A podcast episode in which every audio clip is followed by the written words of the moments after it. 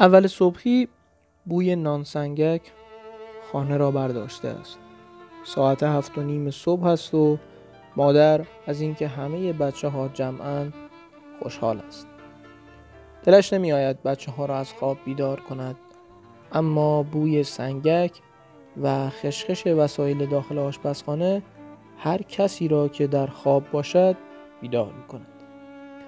تلویزیون را روشن کرده و روی شبکه یک است. اما صدای آن را قطع کرده.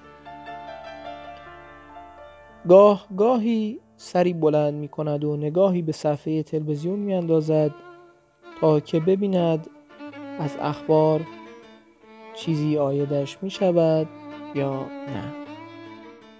مدام منتظر خبرهایی چون زلزله و سیل و از این دست خبرها صفحه تلویزیون را با دقت خاصی نگاه می کند. هواشناسی هم از اهمیت خاصی برخوردار است. ما بقیه خبرها خبر نیستند.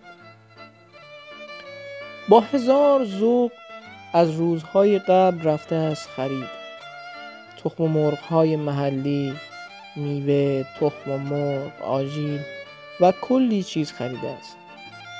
دستش درد می کند اما به شوق بچه ها تمام شیشه های خانه را دستمال کشیده است.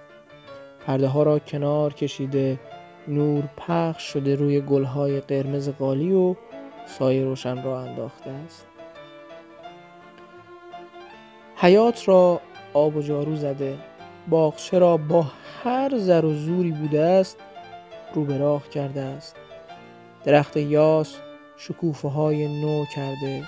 بویش تا وسط کوچه رهگذران را مست می کند حقوق بازنشستگی پدر کفاف چیز زیادی را نمی دهد. آن را گرفته است و ماهها جمع کرده.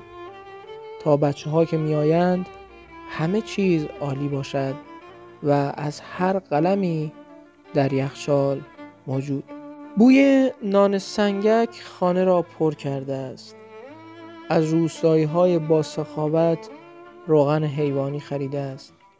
در شیشه روغن را که باز می کند بوی عطرش کل اتاق را پرواز می کند و به مشام می رسد بوی روغنی که از یک دامنه سبز از یک کوه کوهستانی از یک روستا از جایی میان دامنه های یک کوه سپید آمده است.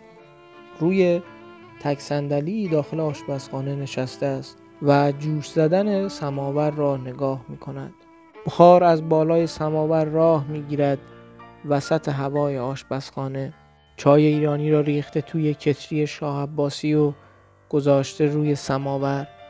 انتظار می کشد تا بچه ها بیدار شوند. پسر کوچک که از بقیه سرخیزتر است بیدار می شود بوی نان سنگک مستش کرده بوی عشق به فرزندانش. بوی عشق مادر به فرزندانش. مادر اول صبحی رفته است نان سنگک گرفته و لای قلمکار پیچیده است تا خشک نشوند تنها روی صندلی چوبی گوشه آشپزخانه نشسته. همانطور خیره شده به سماور. چشمهایش تمام نور دنیا را در خود ریختند. با دیدن پسر ترسش از بلند حرف زدن میریزد. پسر به نشانی سلام آرام سری تکان می‌دهد. اما مادر ترسش ریخته است و دلش می‌خواهد بقیه بچه ها نیز بیدار شوند. سری تکان می‌دهد و بلند سلام می‌گوید. سلام روله.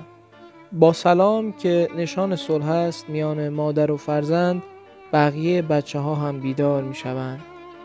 دختر از اتاق تهی صدا می‌زند. مادر و پسر با هم خوب خلوت کردید. مادر زیر لب می‌گوید ای حسود. اما گوش های دختر از این حرف ها تیزتر است. میشنود و با این جمله ادامه می‌دهد که بله دیگه هیچکی جای تحتقاری رو نمی‌گیره. حالا ما هی لغمه اصل بگیریم و هی بخوایم کام مادر رو شیرین کنیم. من نمی‌دونم. این تحتقاری ها چی کار می‌کنن ها؟ پسرک سرش پایین است و میان چشم های مادر و پسر ارتباطی شکل گرفته است که چشمهاشان در سکوت میخندد همه بیدار شدند دور سفره روی زمین نشستند. به رسم قدیم مادر یک طرف سفره کنار میز چوبی کوتاه که سماور روی آن است نشسته است و پای راستش را که درد می کند کشیده کنار سفره. پسر کوچک روبروی دختر بزرگ کنار مادر دختر کوچکتر میان دو برادر. نان سنگک وسط سفره قلمکار و در چشمان مادر احساس رضایت. ساده است صمیمی است و مادر محبتش چون هیچ یک از آدمیان روی زمین نیست. خالصترین عشق در چشمان مادر است.